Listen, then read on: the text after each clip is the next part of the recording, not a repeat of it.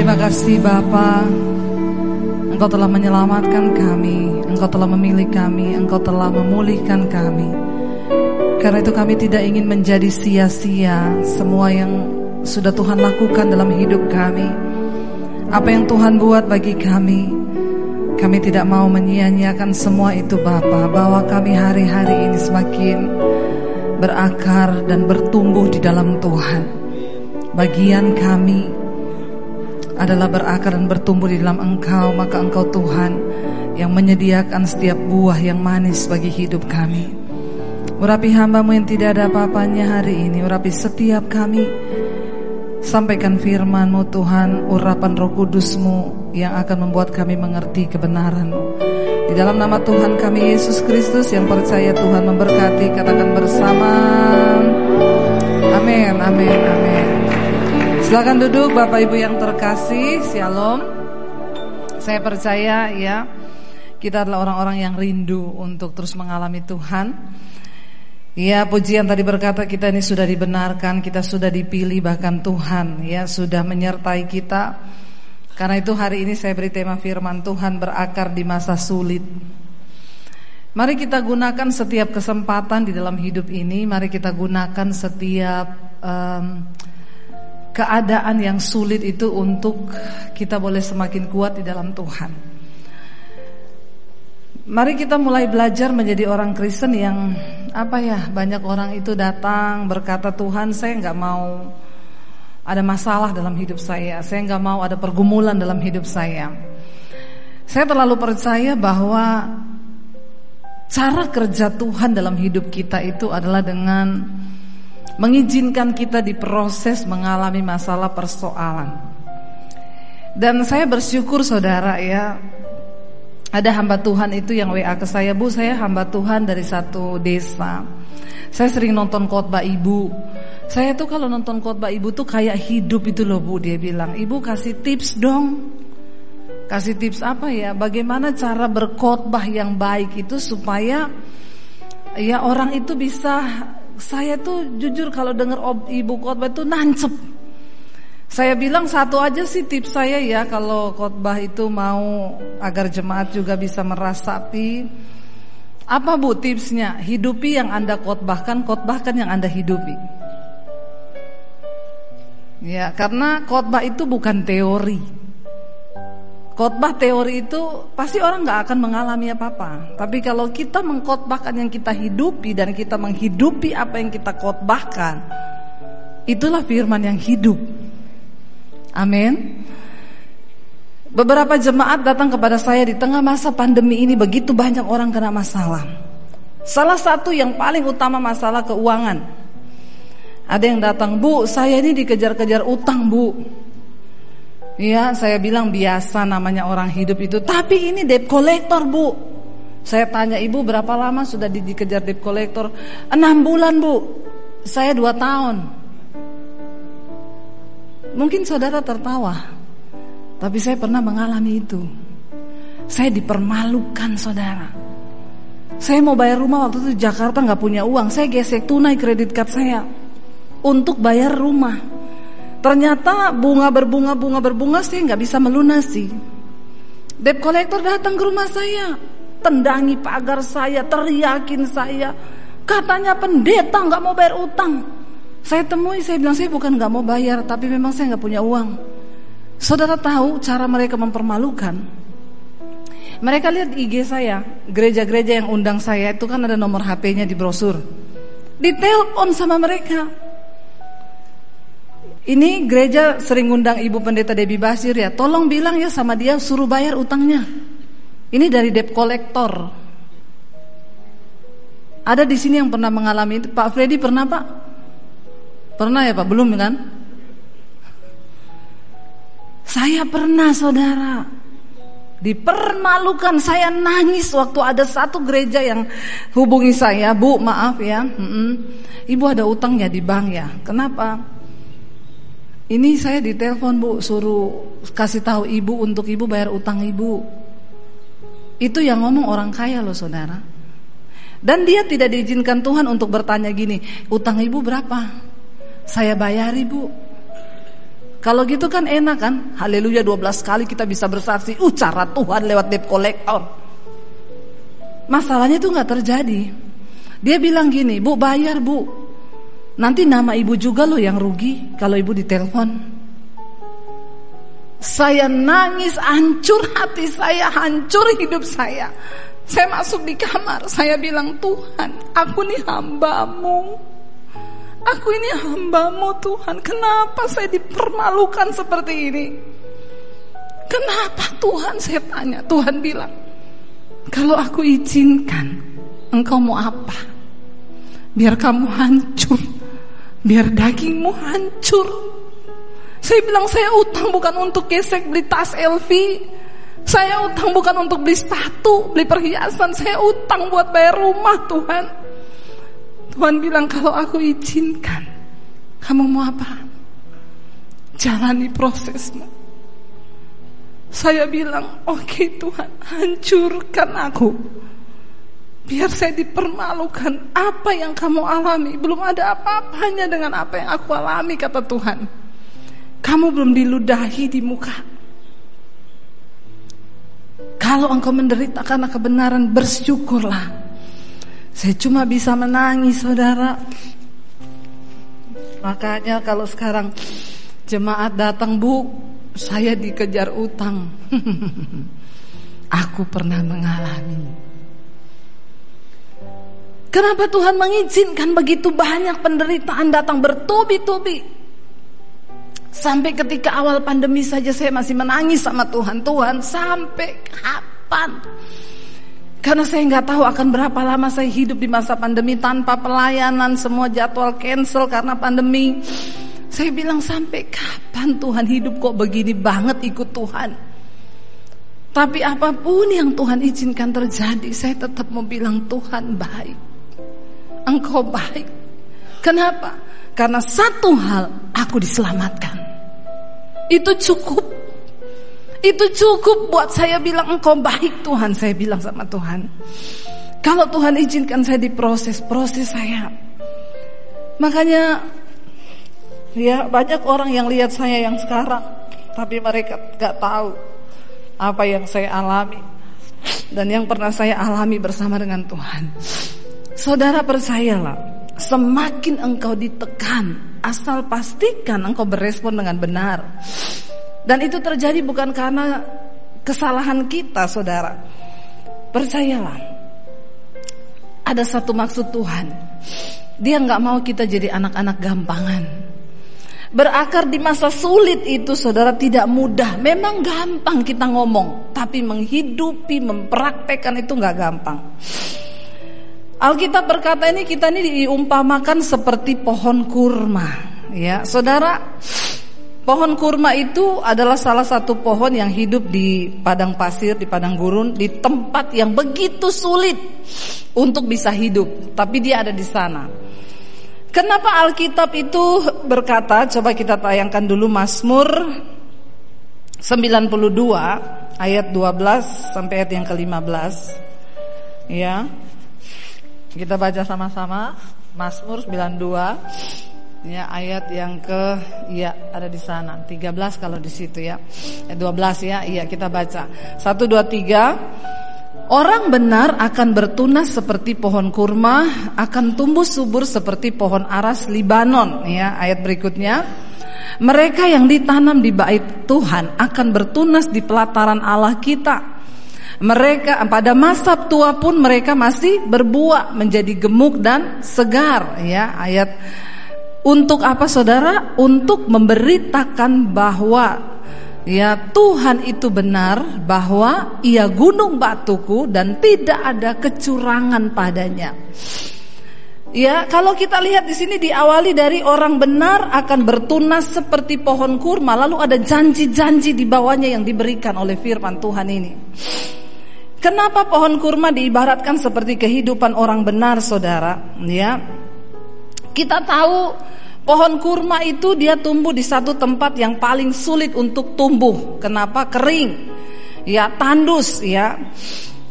Di daerah Timur Tengah itu banyak ya kita lihat pohon kurma dan yang bisa tumbuh di daerah Gersang Tandus itu ya bahkan itu daerah sering dihantam badai.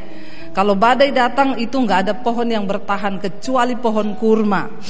Kenapa saudara? Karena justru ya di kondisi yang kering dan gersang seperti itulah ya pohon kurma itu ditanam dan ketika kita tahu pohon kurma itu waktu ditanam bijinya itu ditumpuk pakai batu di atasnya. Kenapa batu itu harus diletakkan di atas? Itu akan mempersulit dia tumbuh ke atas.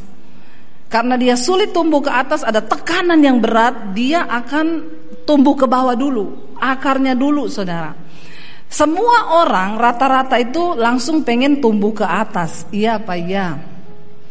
Kita semua langsung pengen terlihat orang sukses, pengen terlihat orang ya jadi terkenal. Itu semua manusia pasti punya mimpi itu, ya tidak terkecuali hamba Tuhan. Tetapi untuk bisa melewati semua itu ya perlu yang namanya proses ya supaya apa? Ketika kita berbuah tumbuh ke atas, kita bisa kuat saudara. Karena banyak orang lulus ujian ketika susah. Tapi sedikit yang lulus waktu dia sudah senang. Ya, tidak gampang orang bisa lulus ketika dia sudah sukses lalu dia lulus saudara. Nah pohon kurma itu ditanam ditumpukin pakai batu karena dia nggak bisa ke atas, nggak bisa ke atas. Saya itu bersyukur dulu mau ke atas itu banyak sekali yang halangi. Jadi kalau hari ini banyak orang menghalangimu, menghalangi usahamu, menghalangi, anggap itu sebagai batu yang sedang ditaruh Tuhan supaya engkau berakar ke bawah dulu. Amin berakar ke bawah dulu nggak apa-apa saudara. Kuatkan yang di dalam. Makanya sehari-hari ini ketika tiba-tiba nama saya muncul di YouTube banyak yang bilang ini pendeta dari mana? Tiba-tiba muncul di YouTube dia nggak tahu saya dibentuk Tuhan puluhan tahun. Dia nggak tahu. Dari tahun 95 saya terima Yesus. Mau dibunuh keluarga diusir dari rumah saya bayar semua harga itu. Saya pakai batu di atas itu untuk saya bertumbuh ke dalam, bertumbuh ke dalam, mengenal jalan Tuhan, mengenal rencana Tuhan itu tidak gampang. Saudara, ketika Yusuf pertama kali mendapat mimpi ketika dia di tengah keluarganya, ya, di dalam Kejadian 37 di sana dikatakan Yusuf itu waktu itu masih umur 17 tahun. Dia dapat mimpi. Kalau sekarang setara dengan orang-orang SMA ya kelas 1 2 itu ya, kelas 1 atau kelas 2 17 tahun. Ketika dia mulai diangkat di Mesir ya menjadi perdana menteri itu dia sudah umur 30. Ya berarti berapa tahun itu Saudara? 13 tahun. Yusuf diproses 13 tahun. Tetapi semua orang sekarang itu banyak pengen yang instan. Hari ini diproses, besok dipromosi. Saya tahun 95, saya baru merasakan Tuhan itu benar-benar membuka pintu bagi saya itu ya ini di tahun-tahun ini pandemi ini Saudara. Saya melihat bagaimana Tuhan itu membuka. Hari ini kalau engkau sedang ditekan, engkau sedang dianiaya, engkau sedang dihalangi, anggap itu sebagai satu hal, batu yang Tuhan tutup. Ya, supaya engkau tuh semakin bertumbuh ke dalam. Ingat saya selalu berkata, untuk menjawab masalahmu, untuk mengangkat hidupmu itu terlalu mudah bagi Tuhan. Tapi yang jadi sulit bagi Tuhan itu mengubah sikap hati dan cara pandang kita. Dan sering kali Tuhan harus memakai tekanan itu untuk menghancurkan keakuan, keegoisan kita itu. Nah, ayat ini berkata saudara, orang benar itu akan bertunas seperti pohon kurma. Pohon kurma itu umurnya sudah 50 juta tahun loh. Pohon kurma itu ada dan dia benar-benar bertahan saudara di tengah badai. Kenapa pohon kurma itu walaupun sudah mati tetap masih berdampak? Kalau para musafir itu berjalan di padang gurun, mereka kehabisan air, mereka akan cari sisa-sisa batang pohon kurma yang sudah mati. Kenapa? Karena pasti di bawah batang itu, di bawah akarnya ada air. Sekalipun kita sudah mati, mampukah kita menjadi berkat bagi anak cucu kita? Orang benar itu mati meninggalkan berkat. Jangan sampai kita mati orang bilang syukur dia mati. Kenapa nggak dari dulu? Saking hidup kita ini nggak jadi berkat. Mari kita selidiki, mari kita bertanya saudara.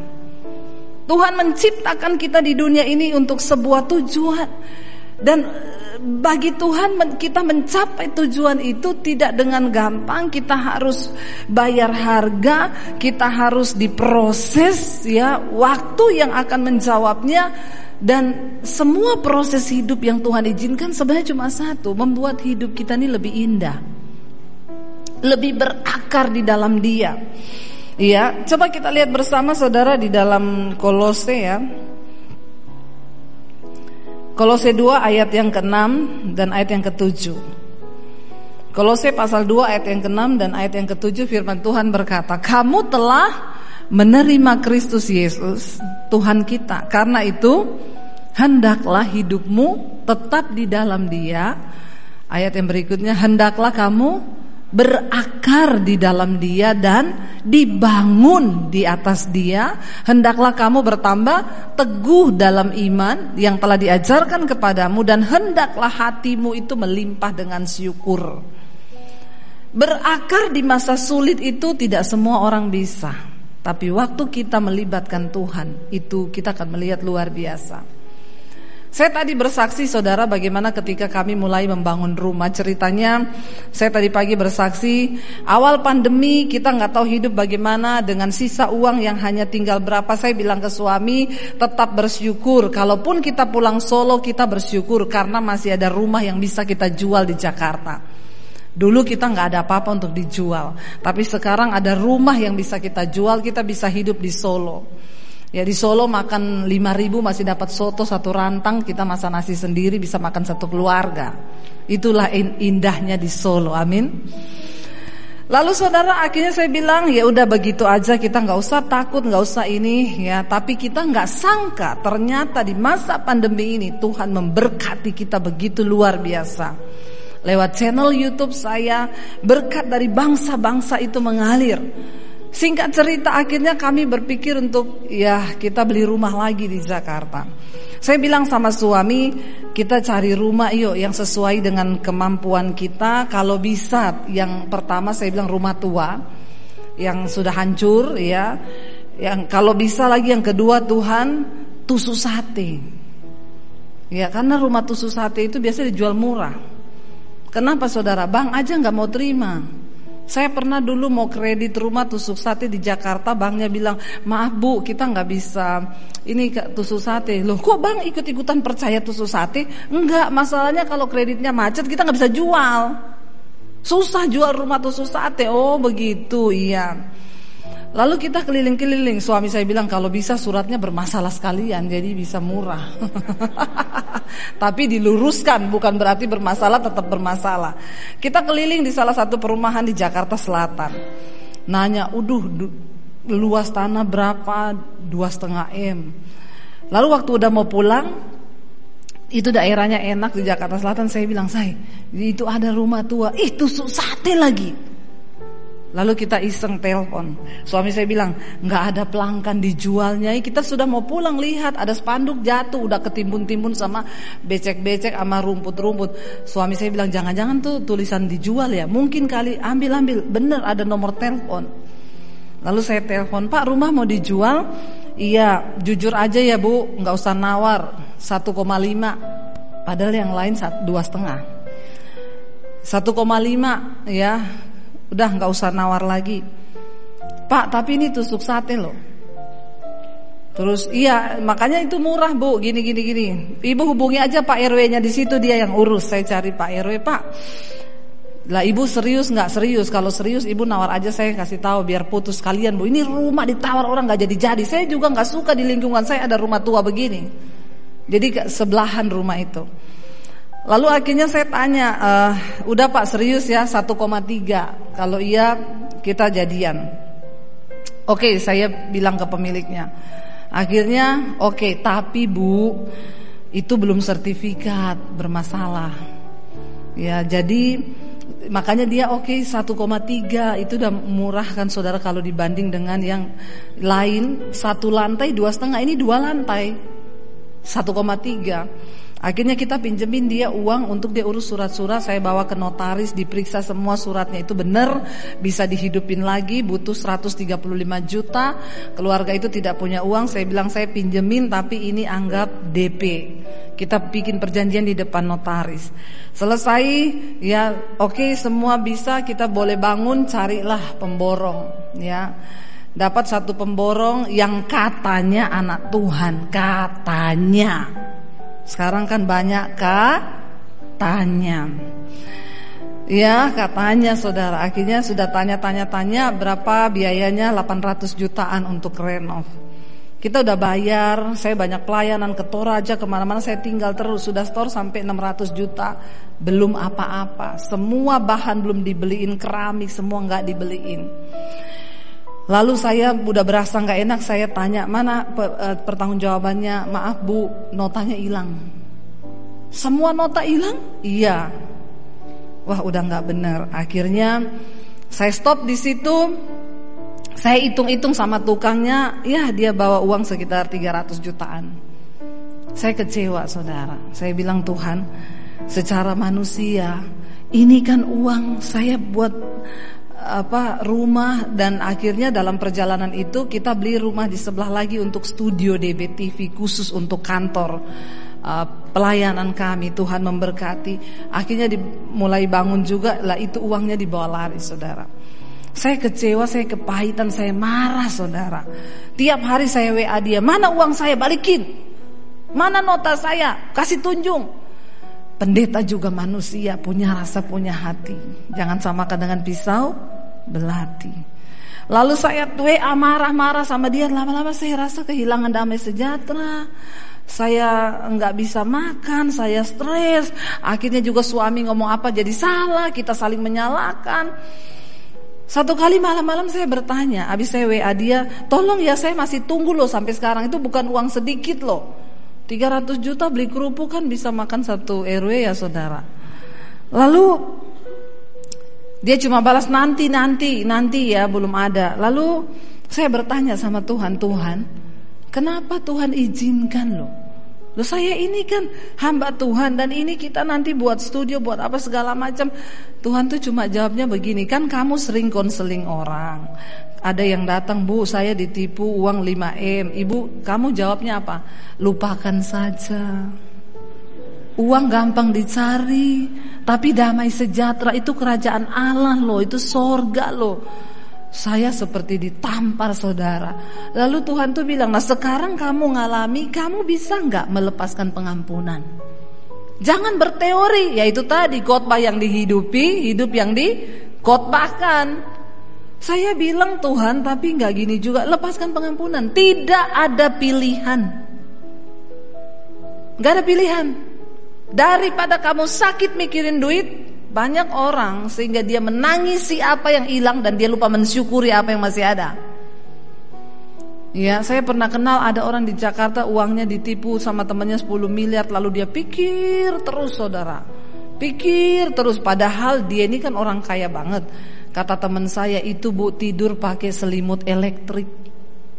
Jadi selimutnya itu mengandung listrik yang bisa menyerot racun-racun dari tubuh. Dia beli panci itu harganya ratusan juta. Itu panci apa ya bu? Saya mau beli kalau dimasukin ayam terus tiba-tiba jadi ayam woku belanga gitu saya mau beli.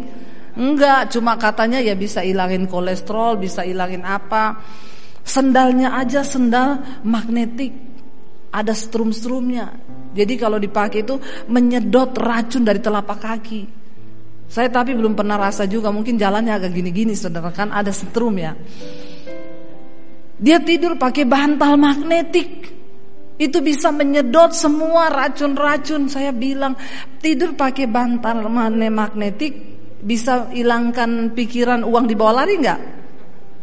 Kalau ada bantal yang begitu kita tidur terus kita lupa dengan segala macam itu kan enak ya saudara. Tapi ternyata semua barang mewah yang dia punya tidak mampu memberikan damai sejahtera. Akhirnya dia ingat terus dia lupa mensyukuri bahwa yang dia punya itu masih banyak. Daripada yang hilang lalu kena kanker meninggal saudara dalam waktu singkat. Tiba-tiba sep meninggal karena menangisi 10 M itu. Makanya pikir-pikir lagi ya jangan terlalu jadi kaya banget kalau nggak siap kehilangan. Berat, berat.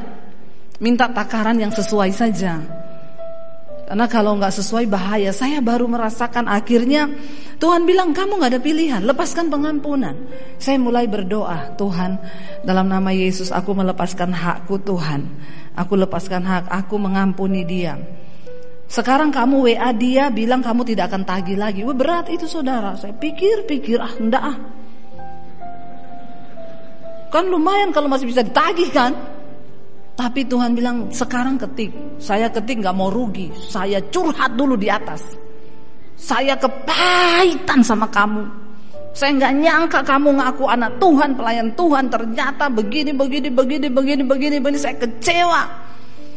Tapi malam ini Tuhan tegur saya dan saya harus melepaskan pengampunan. Dan mulai saat ini saya tidak akan tanya lagi uang itu. Saya tidak akan tagih lagi. Kamu urusan dengan Tuhan dan saya juga sudah beres sama Tuhan. Besok malam di tempat tidur baca-baca WA saya masih baca lagi.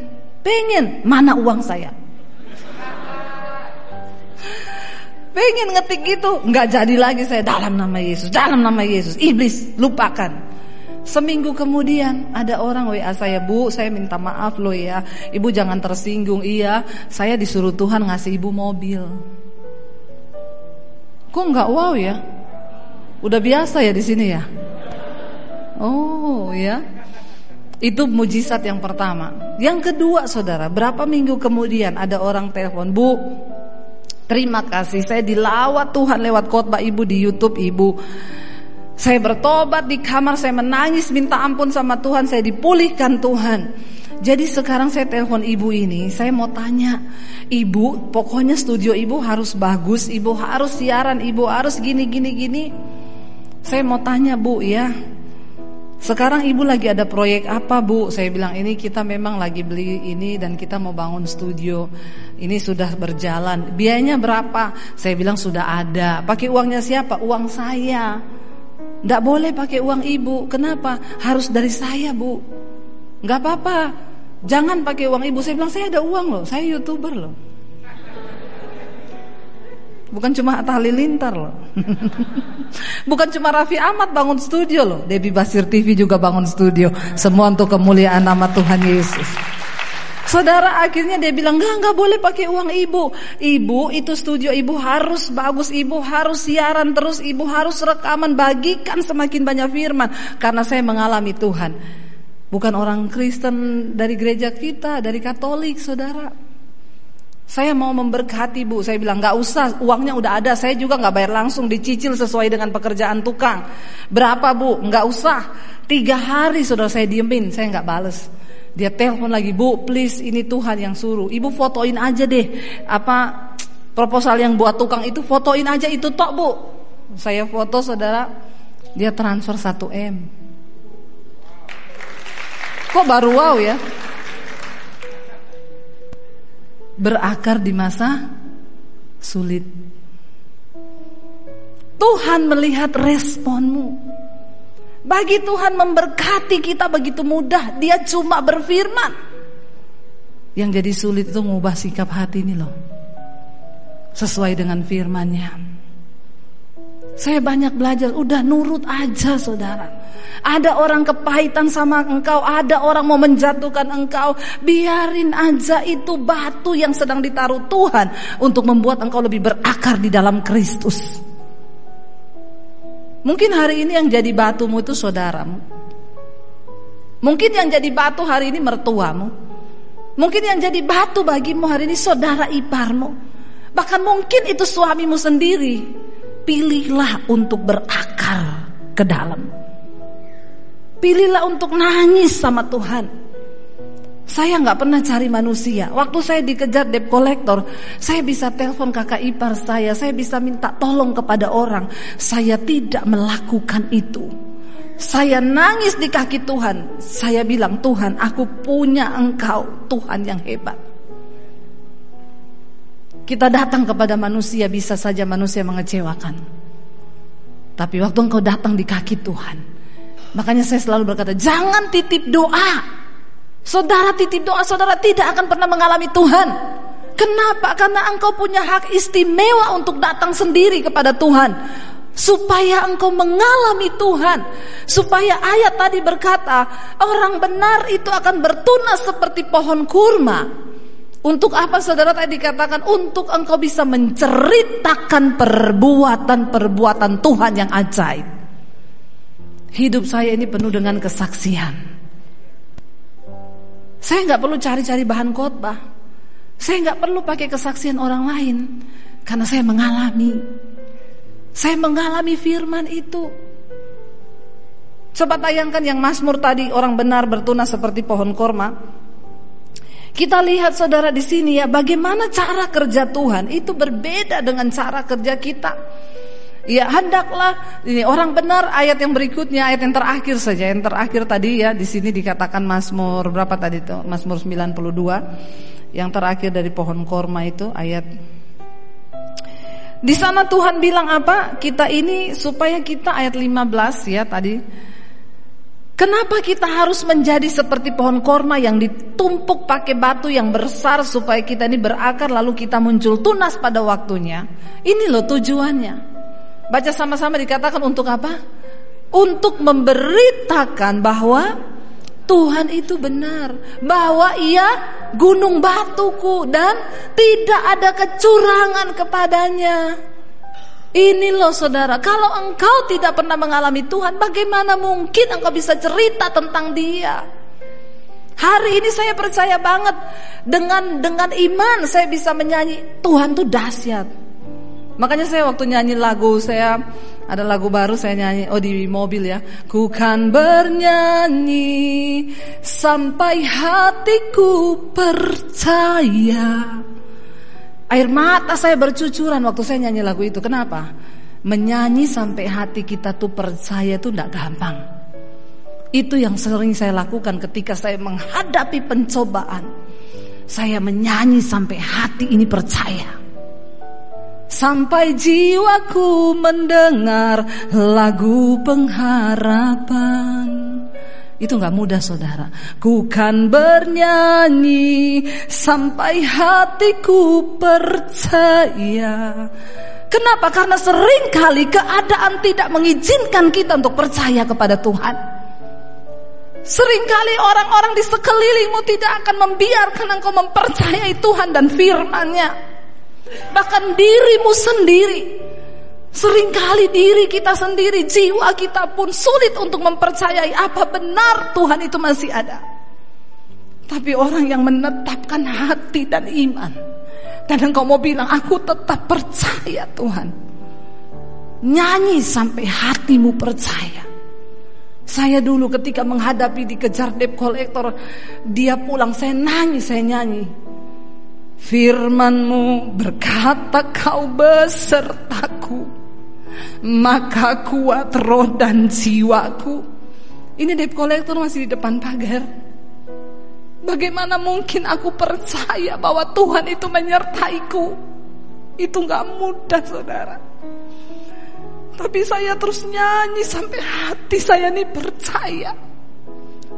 Saya cuma bilang firmanmu berkata kau besertaku. Iblis ngomong, mana Tuhan besertamu? Yang ada debt collector besertamu di depan pagar. Tapi saya tetap bernyanyi. Dan itu yang membuat hati saya percaya. Saya cuma tetap mau bilang Tuhan engkau baik. Keselamatan itu mujizat terbesar. Waktu saya nggak lihat mujizat di depan saya, saya cuma bilang, terima kasih Tuhan, karena mujizat terbesar itu keselamatan. Aku nggak butuh yang lain lagi. Bahkan sekalipun Tuhan nggak tolong, aku tetap mempercaya Yesus Engkau juru selamat. Dan itu nggak gampang, saudara. Tapi Tuhan melihat hatimu. Tuhan melihat responmu. Ketika kita mau berkata bahwa kita percaya pada Tuhan Di tengah keadaan yang sulit sekalipun Engkau akan mengalami Tuhan Dan engkau bisa memberitakan Bahwa Tuhan itu benar gunung batu Dia pertolongan Dia sumber kekuatan. Bagian kita percaya saja. Saya undang para imam musik maju ke depan.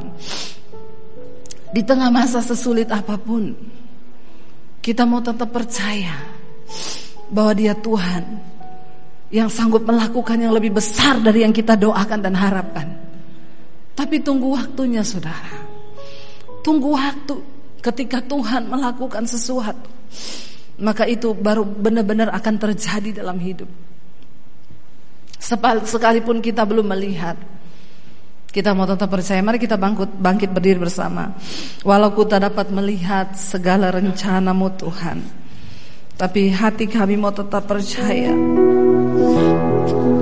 Bahwa engkau yang sanggup. Dapat melihat. Semua rencanamu Tuhan.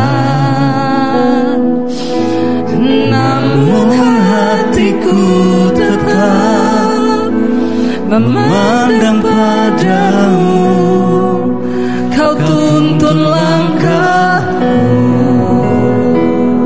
Katakan pada Tuhan